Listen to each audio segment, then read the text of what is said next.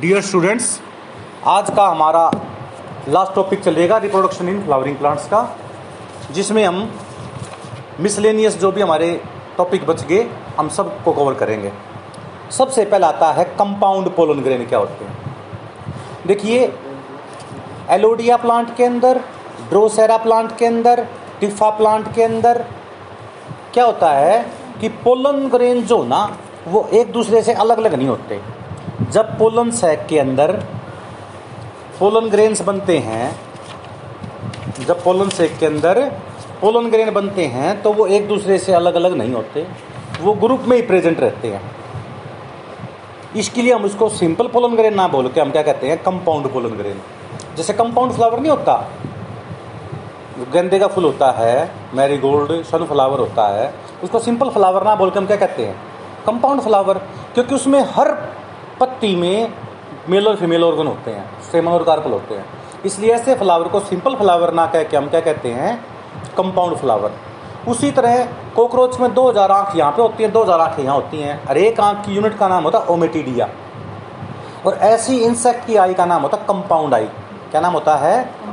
Compound आई और compound आई जो होती है ना, ठीक है ना, इसमें जो इमेज बनती है, इसको अपोजिशनल या मोजाइक इमेज कहते हैं, जो इंसेक्ट के करेक्टरिस्टिक्स फीचर्स है।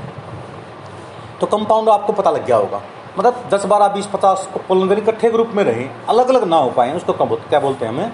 Compound pollen grains pollinium mass of microspore यानी कंपाउंड तो दस, बारह इकट्ठे रहे और पूरा पूरा ग्रुप ही हो, एक तरह का कंपाउंड ही है, पर और ज़्यादा होते हैं इसमें। मास ग्रुप है पूरा ऑफ़ माइक्रोस्पोर्स कैलोट्रोपिस जो आक्टा वगैरह होता है सिलोगाइनी प्लांट होता है, इनके अंदर पोलिनियम होता है। कंपाउंड पोलन ग्रेन से बड़ा हो ग्रुप, जैसे अंगूर का गुच्छा नहीं होता, ऐसे पोलन ग्रेन का गुच्छा होता, क्या बोलेंगे इसको? पोलिनियम। कैलोट्रोपिस जो आक्टा होता ना, देखो आपने गर्मियों में देखा होगा, वो घूमते हैं, एक छोटा सा पार्टिकल होता है, सीड होता है वो, और चारों तरफ़ एयर होते हैं आहू बोलते हैं बच्चे उसको। ठीक है ना? तो उसको क्या बोलते हैं हमें?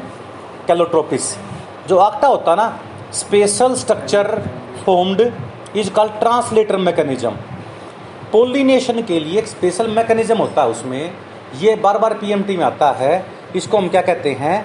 ट्रांसलेटर मैकेनिज्म क्या बोलेंगे इसको हमें? ट्रांसलेटर मैकेनिज्म बोल लेंगे ठीक है भाई? तो ये पेपर में आता है। ट्रांसलेटर मैकेनिज्म किसके अंदर होता है? कैलोट्रोपिस के अंदर होता है।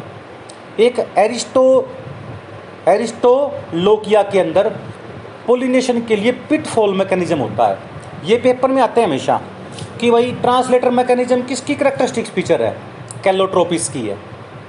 और एरिस्टोलोचिया का के अंदर पिटफॉल मैकेनिज्म ये याद करने हैं आपने पिटफॉल मैकेनिज्म किसमें आता है? एरिस्टोलो एरिस्टोलोकिया के अंदर सालविया के अंदर। मैंने आपको बत, बताया भी था सालविया के अंदर टर्न पाइप या लीवर मैकेनिज्म होता है। यानी है तो एम बी सालविया का प्लांट। है तो बाइसेक्सुअल पर उसमें क्या होता है मेल भी होता है फीमेल भी होता है, पर मेल पहले मेचर होता है फीमेल से, इस कंडीशन का नाम होता है प्रोटेंड्रस कंडीशन क्या बोलेंगे? इसलिए एमबीएच होने के साथ साथ बाइसेक्सुअल होने के बाद भी इसमें क्रॉस होता है। क्यों होता है? क्योंकि मेल पहले मेचर हो जाता है फीमेल से, इसलिए क्रॉस पोलिनेशन अडेप्टेशन होती है। मैंने आपको बताया भी था ओटोगेमी सेम फ्लावर के अंदर पोलिनेशन की तीन एडेप्टेशन होती हैं। M B H with homogamy यानी बाई सेक्सुअल और मेल और फीमेल सेम टाइम पे मेजर होती हैं तो क्या बोलेंगे? एम बी एच या होमोगेमी दूसरा था cleistogamy flower never open flower open ही नहीं होगा तो अपना ईमेल अपना फीमेल के साथ फ्यूज होगा। तीसरे नंबर पे आता है बड पोलिनेशन कि फ्लावर खुले तब तब पोलिनेशन हो चुका हो। और बाकी सारे किसको फेवर करते हैं? क्रॉस पोलिनेशन का जिनोगेमी को करते हैं। जीटोनोगेमी और जिनोगेमी दोनों के मिला क्या बोलते थे? एल्लोगेमी नेक्स्ट एक तो ये याद ज़रूर रखना आपने, कैलोट्रोपिस के अंदर ट्रांसलेटर मैकेनिज्म होता है, एरिस्टोलोकिया के अंदर पिटफोल मैकेनिज्म होता है, सालविया के अंदर टर्न पाइप या लीवर मैकेनिज्म होता है। तीनों में से एक क्वेश्चन पक्का निट में बैठा मिलता है, कभी तुम बाद में भूल जाओ। अब आती है बात क्रैशी न्यूक्लिएट मैंने बताया था, जिस ओव्यूल्स में न्यू सेल्स वेल डेवलप्ड हो, न्यू सेल्स आफ्टर फर्टिलाइजेशन क्या बनाता है? पेरिसपरम बनाता है। क्या बनाता है, जिसमें न्यू सेल्स वेल डेवलप्ड हो, उसका नाम होता है क्रेसी न्यूक्लिएट क्या बोलेंगे इसको हमें? क्रेसी न्यूक्लिएट और इसके अंदर एक बात ध्यान रखनी आपने। एक सबसे पहले ये स्टिग्मा ये स्टाइल और ये ओवरी आ गई। ओवरी के अंदर एक सेल होती है, इसको बोलते हैं प्राइमरी आर्कीस्पोरियल सेल क्या बोलेंगे इसको? प्राइमरी आर्कीस्पोरियल सेल पहले इसका माइटोसिस डिवीज़न होता है। एक से कितनी बनेगी? माइटोसिस से दो। माइटोसिस में एक मदर सेल से दो डॉटर सेल बनती हैं with equal number of chromosome ऊपर वाली सेल का नाम हो गया प्राइमरी पेराइटल सेल क्या नाम हो गया? प्राइमरी पेराइटल सेल कवरिंग बनाती है मेक कवरिंग और नीचे वाली सेल का नाम हो गया मेगास्पोर मदर सेल फिर प्राइमरी पेराइटल तो आगे डिवाइड नहीं करेगी, ये केवल कवरिंग बनाएगी। और मेगास्पोर मदर सेल एक से चार डिवाइड होकर मेगास्पोर बन जाएँगे। बाकी प्रोसेस सेम होगा। बाकी प्रोसेस से सेम होगा। तो क्रेसी न्यूक्लिएट जिसमें वेल डिफाइंड न्यू सेल्स हो, उसके अंदर प्राइमरी आर्किस्पोरियल सेल से पहले माइटोसिस होता है। ये ऊपर वाली सेल का नाम प्राइमरी पेराइटल है, नीचे वाली सेल का नाम मेगास्पोर मदर सेल है। स्पोरोजीनियस सेल भी कहते हैं। अब नीचे वाली सेल डिवाइड करती है। मियोसिस से एक से कितने बनेंगे चार। तीन खत्म हो जाएँगे, एक बच जाएगा। मोनोस्पोरिक कंडीशन फिर उसका न्यूक्लियस का तीन बार माइटोसिस डिवीज़न होगा। आठ सेल बन जाएँगी और आखिर में पोलिगोनियम एम्ब्रियो से एक seven cell eight nucleus stage बन जाएगी। दूसरा। दूसरा आता है टेनी न्यूक्लिएट जो मैंने पढ़ा रखा आपको।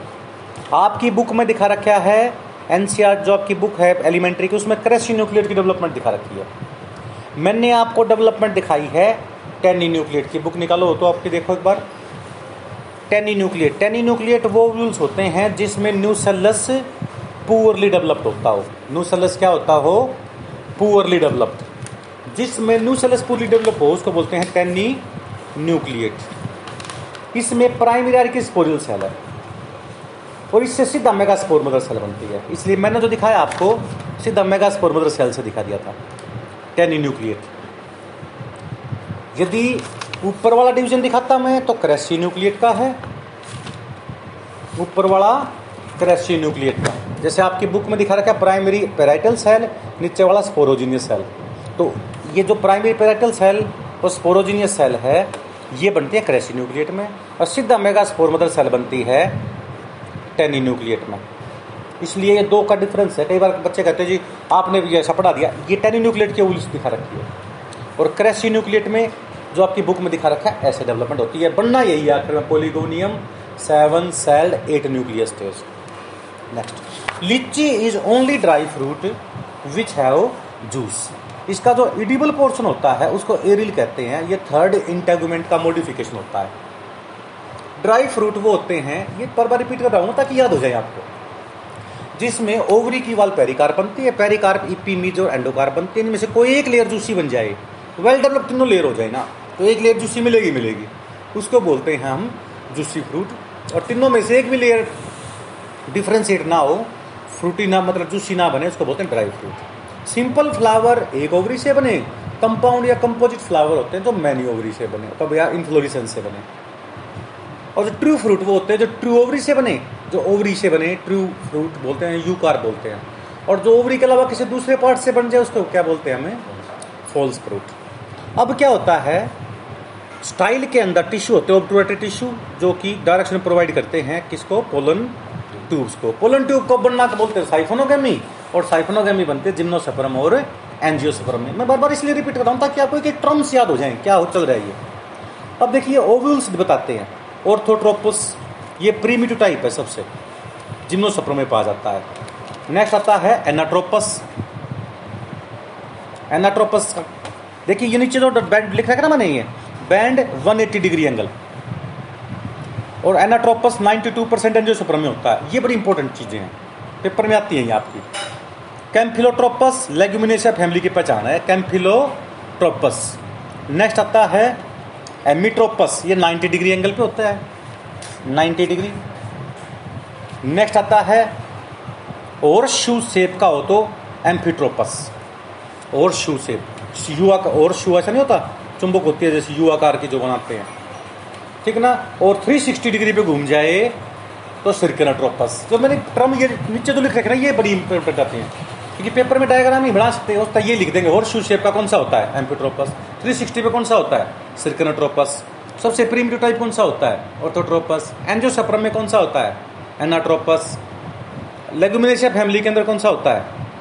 कैम्फिलोट्रोपस ठीक है? तो इस तरह से आएगा। 90 डिग्री पे कौन सा घुमा होता है? एमिट्रोपस तो ये क्रम याद करनी पड़ेंगे आपको। मेगास्पोरोजेनेसिस जैसे बायोलॉजी में जब भी मेगा है ना तो फीमेल होता है भाई। Formation of female gamete microsporogenesis microspore बनना, यानी मेल गैमिट का बनना। Cleistogamy, flower never open. Cleistogamy का एग्ज़ाम्पल पूछे जाते हैं। शीशे क्लिस्टोगैमी से Commelina, Viola Oxalis flower never open, फूल खिलते ही नहीं इनके। इसलिए अपना ईमेल पे फीमेल के साथ फ्यूज होने के अलावा कोई चार को चारा ही नहीं इनके पास। बट पोलिनेशन वो होता है जब फूल खिले उससे पहले पोलिनेशन हो चुका हो। यानी सेपल पेटल बाद में मेचर हो स्टेमन कार्पल पहले मेचर हो ले। पिन आइड पिन आइड का मतलब मैंने बताया था long style short stamen long style हो, यानी फीमेल पार्ट बड़ा हो मेल छोटा हो तो सेल पोलिनेशन को इनिबिट करता है ये ये अडेप्टेशन ऑफ़ जिनोगेमी में आता है। थर्माइड में शॉर्ट स्टाइल लॉन्ग स्टेमन होता है। Vallisneria best example of hydrophily best example of hydrophily next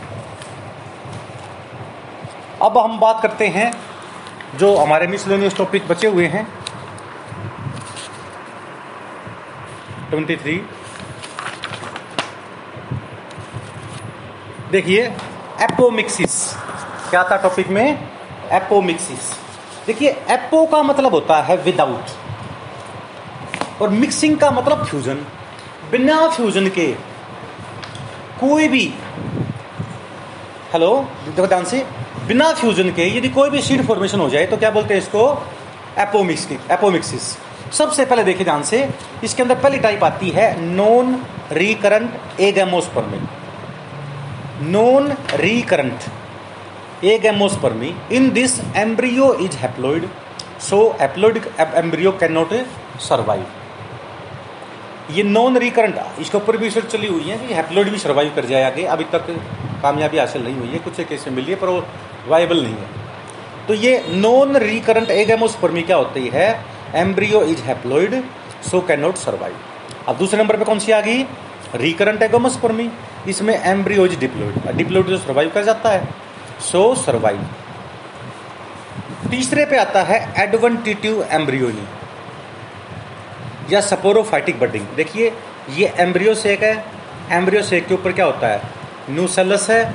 nucellus के ऊपर क्या होता है? इनर इंटेगुमेंट और इनर इंटेगुमेंट के अंदर क्या होता है? Outer integument. कई बार क्या होता है? देखो ध्यान से, ये जो न्यूसेलस है, ये डिप्लोइड स्ट्रक्चर है।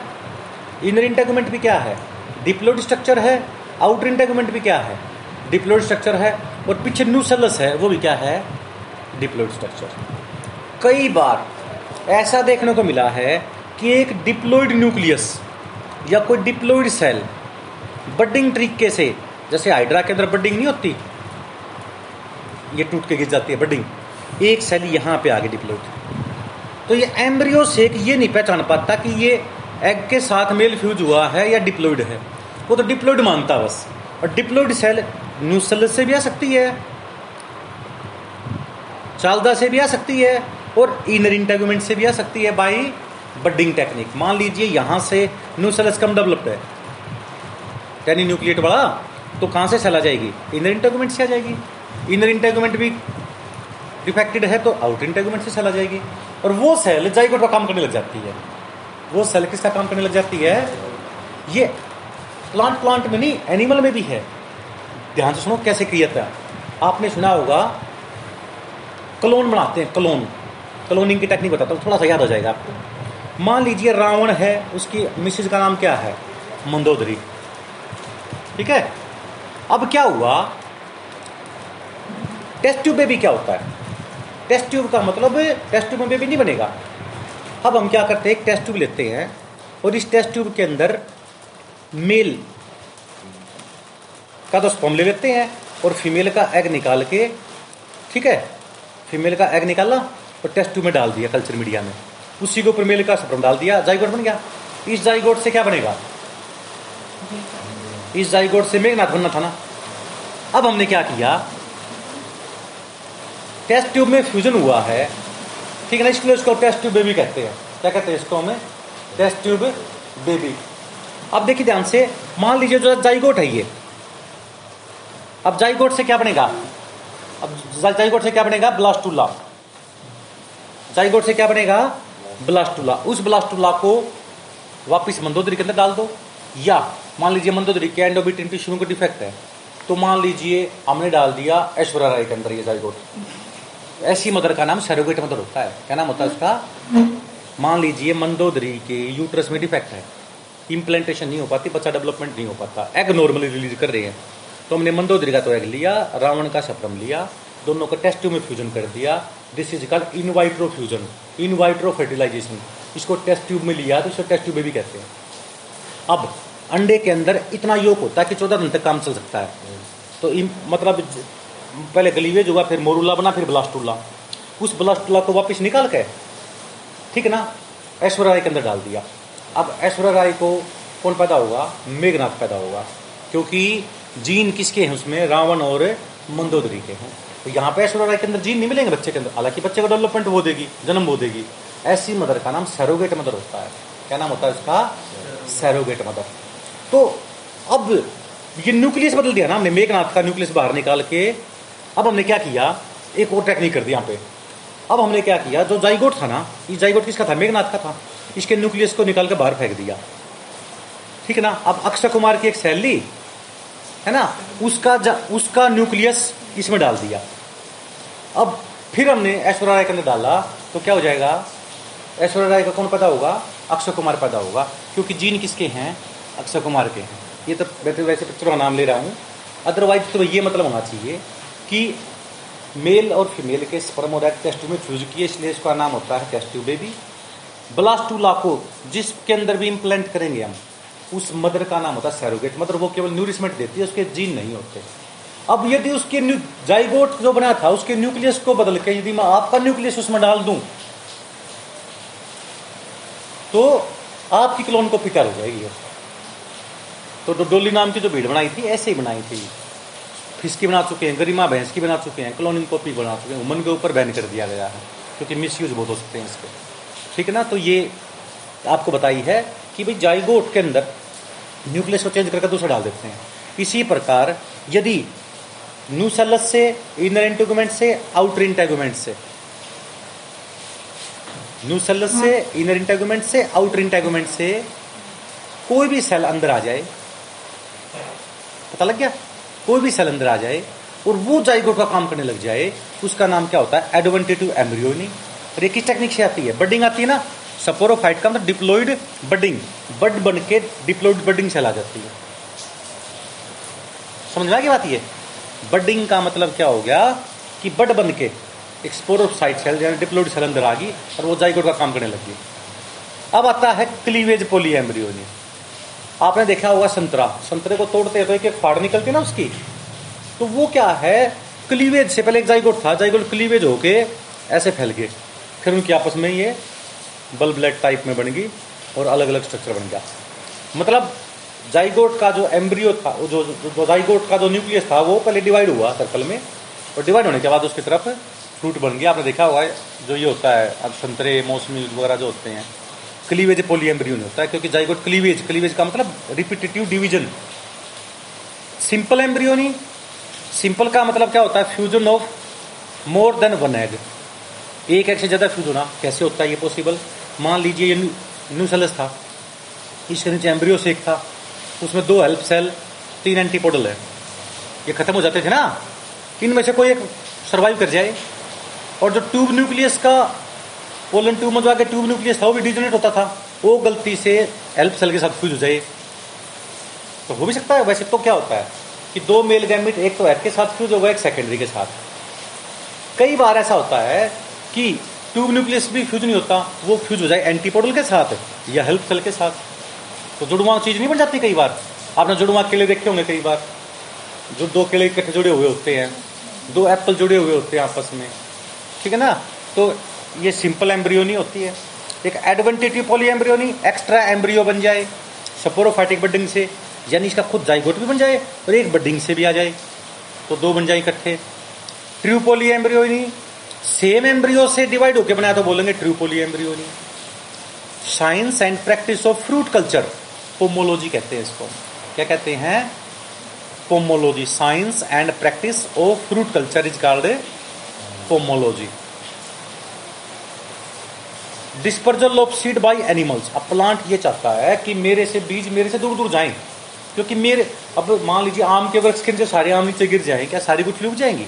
उग भी जाएँगी तो सर्वाइव नहीं करेंगे, क्योंकि जगह तो चाहिए, पौधे को, दस, बीस फुट की तो जगह चाहिए, ताकि वो फैल सके। अब आप चार, पाँच इसी मेज जितने एरिए में दस प्लांट लगा दो, उग जाएँगे, और जब बड़े हो जाएँगे तो बाकी सारे मर जाएँगे, एक सर्वाइव कर जाएगा। समझ में आ गई ना बात ये? तो सेम यहाँ पे होता। देखिए पोलिनेशन होता है transfer of pollen grain from anther to stigma यहाँ पे देखेगा जूक, जुओ कोरी। कोरी मीन डिस्पर्जल ऑफ़ सीड जैसे भिंडी देखी होगी, भिंडी के जो बीज बनते हैं ना तो भिंडी जब पकती है तो ऐसे फट जाती है, बीज प्रेशर से बाहर निकलते हैं उसके हर पौधा ये चाहता है कि डिस्पर्ज हो जाए जैसे नारियल का पौधा, नारियल की हमने बा दिया नदी में, नदी से किसी आखिर नदी कहाँ मिलती है? बे बंगाल में। बंगाल में जाएगी तो क्या हो जाएगा? वहाँ पे जाने के बाद वो लहरों के थ्रू नारियल बाहर आएगा तो गोवा में जितने भी कोस्टल एरिया होते हैं, जहाँ पे समुद्र का किनारा होता है, वहाँ पे आप देखोगे किसके पेड़ बहुत ज़्यादा होते हैं। नारियल के पेड़ बहुत ज़्यादा होते हैं। ये होता है dispersal of seed with water इसको बोलते बोलते हैं हाइड्रोकोरी अपने आप फट जाए तो ऑटोकोरी इंसेक्ट के थ्रू जाए तो एंटमोकोरी हवा के थ्रू जाए, बहुत जैसे जो आपने कैलोट्रोपिस आगटे का बीज होता गर्मियों में दूर दूर नहीं घूमता रहता। ओटोकोरी पानी के थ्रू जाए तो हाइड्रोकोरी और किसी एनिमल के थ्रू जाए तो बोलेंगे जूओकोरी अब आता है science of cultivation breeding marketing of flower इसको बोलते हैं फ्लोरिकल्चर और बाग लगाना बोलते हैं ऑर्टिकल्चर बाग लगाने को क्या बोलते हैं?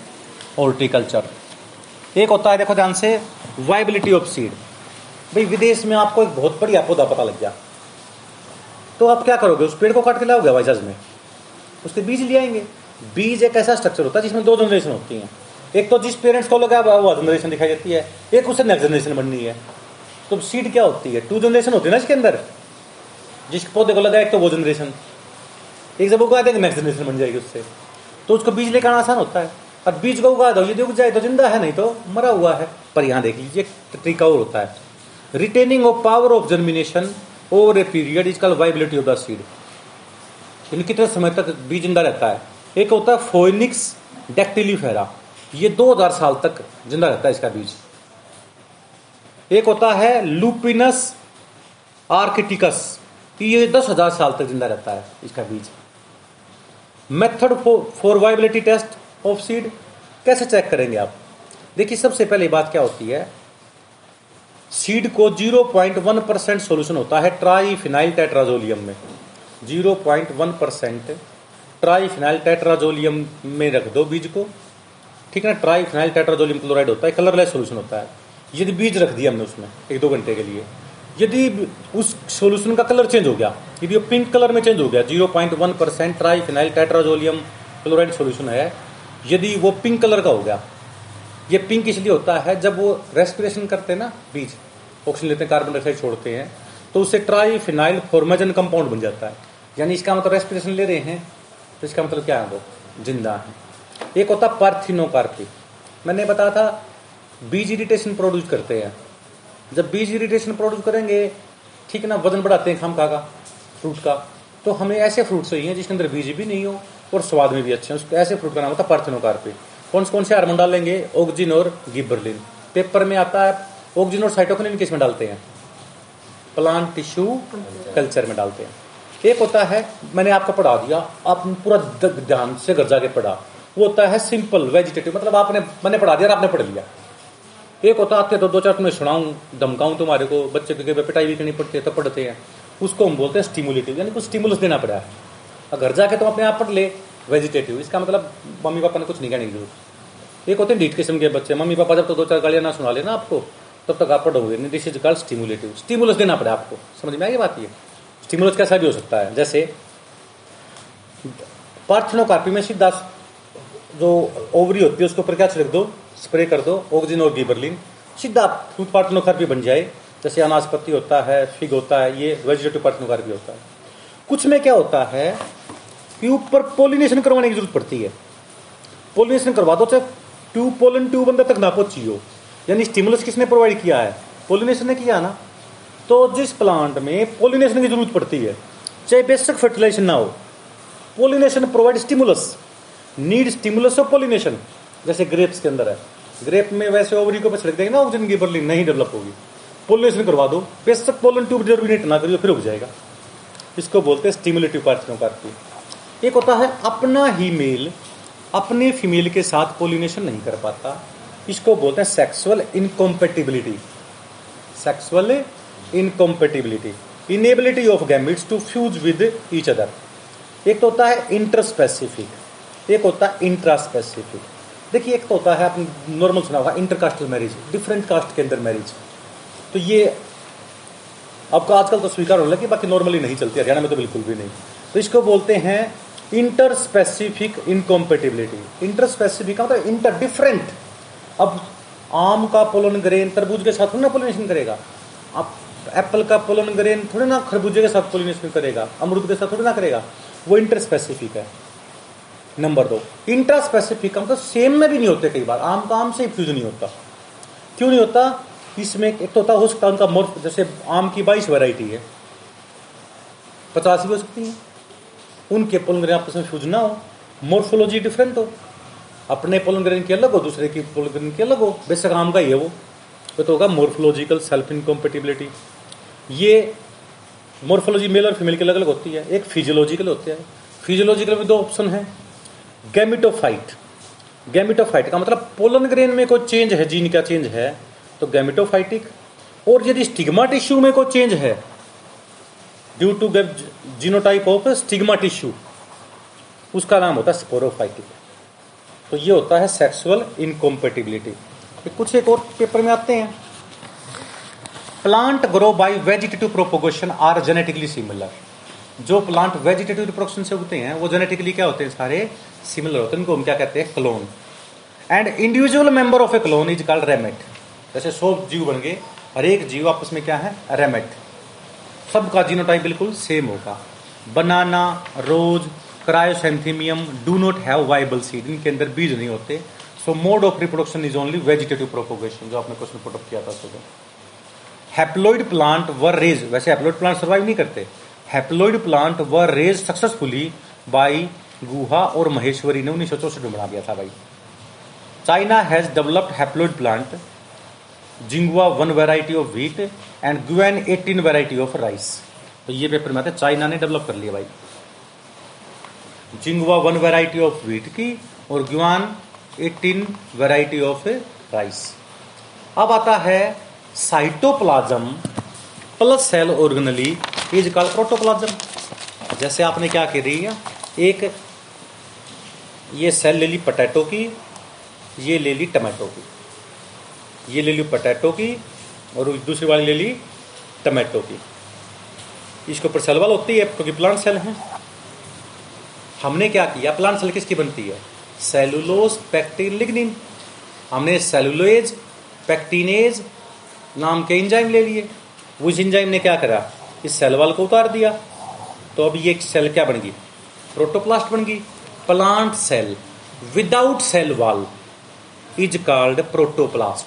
क्या बोलते हैं? Plant cell, without cell wall, is called protoplast. समझ में आया है? और ध्यान से सुनो, cell organelle with cytoplasm is called protoplasm cell के अंदर न्यूक्लियस होता है, न्यूक्लियस तो क्या होता है? साइटोप्लाज्म साइटोप्लाज्म घूमता रहता है स्ट्रीमिंग चलती रहती है इसकी, जैसे तालाब के अंदर पानी की लहर चलती है, इसको बोलते हैं cyclosis streaming movement of cytoplasm is called cyclosis to distribute the food distribute the gas अब cytoplasm plus cell organelle is called protoplasm protoplasm is the physical basis of life ये एक्सली ने कहा था। पर यहाँ पे है प्रोटोप्लास्ट प्लांट सेल की सेल वाल उतार दो। जो स्ट्रक्चर बच गया उसको क्या बोलते हैं? प्रोटोप्लास्ट कहते हैं। Plant cell without cell wall is called protoplast अब हमने क्या किया? एक पटेटो की सेल एक टमाटो की सेल का प्रोटोप्लास्ट ले लिया यानी सेल वाल होता है अधिक और इन दोनों का मिलाप है और इनमें पोली इथाइलिन ग्लाइकोल डाल दिया। क्या डाल दिया?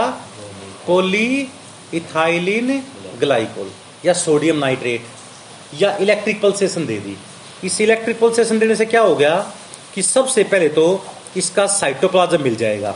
पटेटो की सेल का तो साइटोप्लाज्म टमाटो वाले चला जाएगा और टमाटो का साइटोप्लाज्म पटेटो वाले चला जाएगा। दिस इज़ कॉल्ड साइब्रिड क्या बोलेंगे इसको हमें? साइब्रिड अब दोनों का न्यूक्लियस जुड़ जाएगा। उसको बोलते हाइब्रिड और इस टेक्निक का नाम हाइब्रिडोमा टेक्नोलॉजी भी होता है। नंबर दो। अब इस सेल का प्लांट टिश्यू कल्चर कर करते हम। अब हमने क्या किया? पटाटो की सेल टमाटो की सेल का साइटोप्लाज्म मिला दिया न्यूक्लियस भी फ्यूज कर दिया। अब ये सेल कैसी बन गई?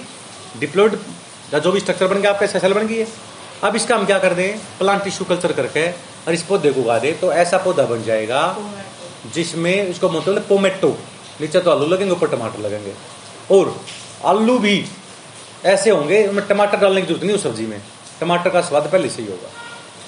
टमाटर के तो लाइकोपिन पिगमेंट होता है ना, वो विटामिन सी भी होता है, सारा उसी में मिलेगा। ठीक है ना? तो जो आप देखोगे, टमाटर के और पटाटो का इकट्ठा जो मिक्स बनेगा, ऐसी वैरायटी का नाम क्या होगा पोमेटो क्या नाम हो गया? इस टेक्निक का नाम क्या था? प्रोटोप्लास्ट फ्यूजन ऑक्जेलिक एसिड होता है शायद किसमें होता है टमाटर में? कौन सा एसिड होता है? क्लास में था आपका? टमाटर के अंदर कौन सा एसिड होता है? नहीं सिट्रिक तो नींबू वगैरह में होता है सिट्रस फ्रूट के अंदर। अस्कोर्बिक एसिड की टाइप होगी ना तो। विटामिन सी शक्कर की बीमारी होती है इसकी कमी से। शायद ऑक्जेलिक एसिड होता है बाकी बार कन्फर्म कर लेना आप बुक से नेक्स्ट है, इसको बोलते हैं प्रोटोप्लास्ट फ्यूजन पोमेटो वेराइटी बना दी थी। एक सुम्मा कलोनल वेरिएशन मान लीजिए, हमने प्लांट टिश्यू कल्चर से हज़ार पौधे उगा दिए। हज़ार के हज़ार आपस में कलोन है ना और उनमें भी थोड़ा बहुत डिफरेंस मिल जाए ना। उसको बोलते हैं soma clonal variation clone copy में भी सोमेटिक सेल में कोई वेरिएशन आ जाए तो क्या बोलेंगे? सोमा कलोनल वेरिएशन अब चार cell tetrad isobilateral T shape decussate linear ये चार तरह के स्पोर बनते हैं ना। स्पोर बनने की जो टेक्निक होती है, उसी तरह टेट्रड पाँच तरह के बनते हैं। सबसे पहला तो tetrahedral isobilateral T shape decussate और लीनियर ये डायग्राम याद देख लेना आप। जो सा डायग्राम आ जाए पेपर में उसी तरह की डेवलपमेंट होती है। कोकोनट आपने खाया होगा। कोकोनट का जो पानी होता ना, उसमें सारे सारे मिनरल्स प्रेजेंट होते हैं। जब भी कमज़ोरी आती है शरीर में, डेंगू, चिकनगुनिया होता है, कोरोना हो गया था, लोगों ने क्या पिया था? नारियल पानी पिया था ना, ताकि इलेक्ट्रोलाइट्स की कमी ना रहे। ठीक है ना coconut has two type of endosperm liquid and solid liquid का पानी हो गया सॉलिड जो व्हाइट पोर्सन खाते हैं ना वो हो गया। Liquid endosperm has nutrients and hormone cytokinin होता है, इसके अंदर हार्मोन कौन सा होता है? साइटोकनिन हार्मोन ऑक्सीजन के साथ मिलकर काम करता है। Cytokinin delay of senescence delay of ageing करता है। इसको रिक मॉडलिंग इफ़ेक्ट कहते हैं।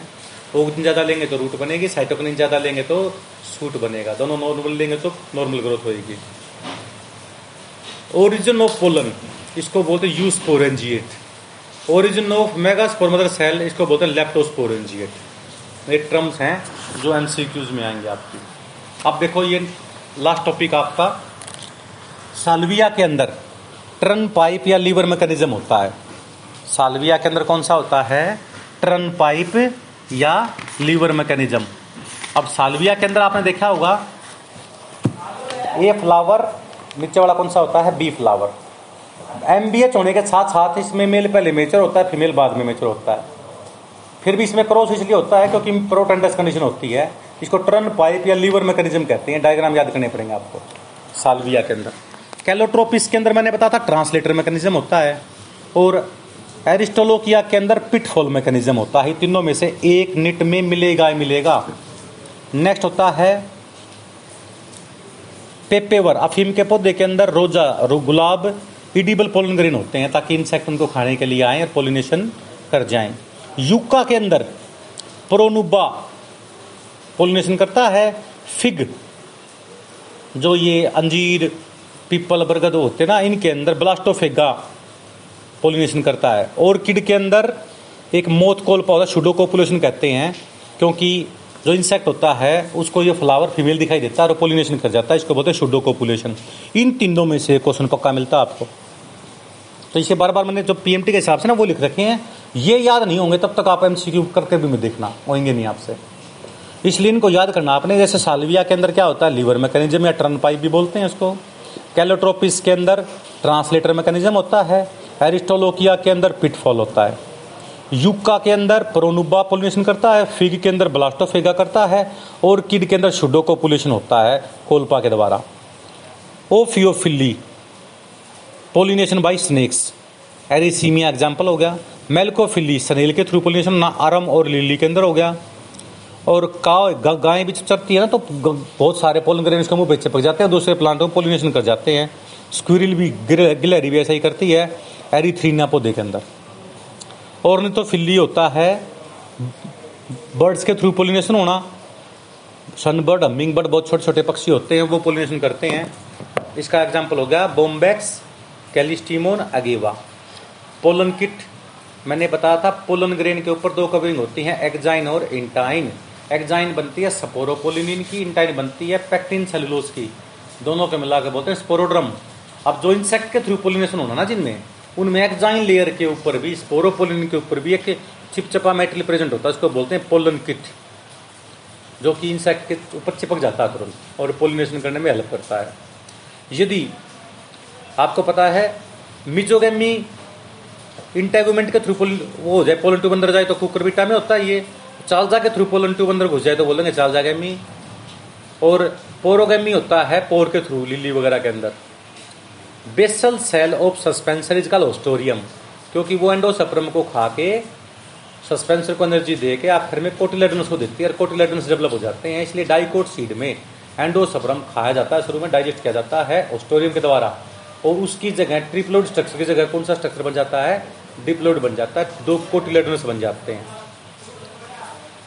सिंगल कोटिलेडनस को स्कोटुलम कहते हैं सील्ड शेप का होता है ग्रासिस के अंदर।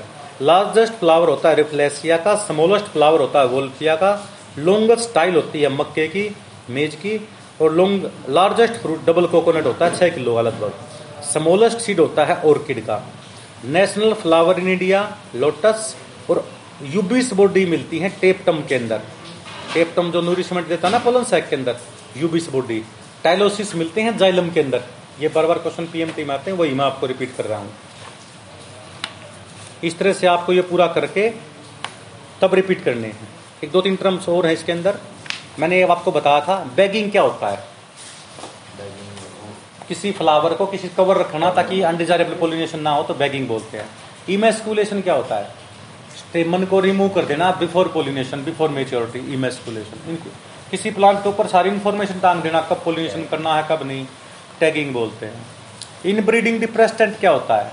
यदि एफ़ वन जनरेशन इनफीरियर हो देयर पेरेंट्स से if F one generation is inferior than their parents is called inbreeding depression if F one generation is better than their parents it is called heterosis या hybrid vigour quarantine शब्द तो आपने देखे बहुत, अभी सुना होगा आपने, जैसे कोरोना चला हुआ है, घर पे रहना, आइसोलेशन रहना, क्वारंटाइन। पहले क्या था, एक देश से दूसरे देश में जब कोई हम बीज वगैरह, फ्रूट वगैरह मंगाते हैं ना, जैसे गेहूँ मंगाई हमने तो इटली से मान लीजिए गेहूँ मंगाई तो बहुत सारे स्पोर आ गए वहाँ के अनवांटेड वीड्स प्लांट के, और वो यहाँ पे बुगने लगे। यहाँ पे उनका कोई नेचुरल दुश्मन है नहीं, इसलिए क्या होगा, बहुत जगह है, वो वीड्स फैल गया, जैसे पार्थेनियम है, कांग्रेस ग्रास इसको हमारा कोई भी जीव खाता ही नहीं है, इसलिए वो हर जगह आ चुके हैं। काबली की हर जगह फैल चुकी है। तो ये सारे सारे इसलिए मतलब अब जो भी हम करेंगे, बीज को सप्लाई करेंगे, उससे पहले पूरी जाँच परख होगी साइंटिस्ट जाँच करेंगे, कोई स्पोर तो नहीं है इसमें ऐसा। उसको बोलते हैं क्वारंटाइन यानी न्यू वेराइटी जब जाएगी तो पूरी तरफ़ एग्जामिन की जाती है, ताकि उसके साथ दूसरा स्कोर ना पहुँच जाए। एक ही सेल के अंदर कोलिचिन डाल दिया।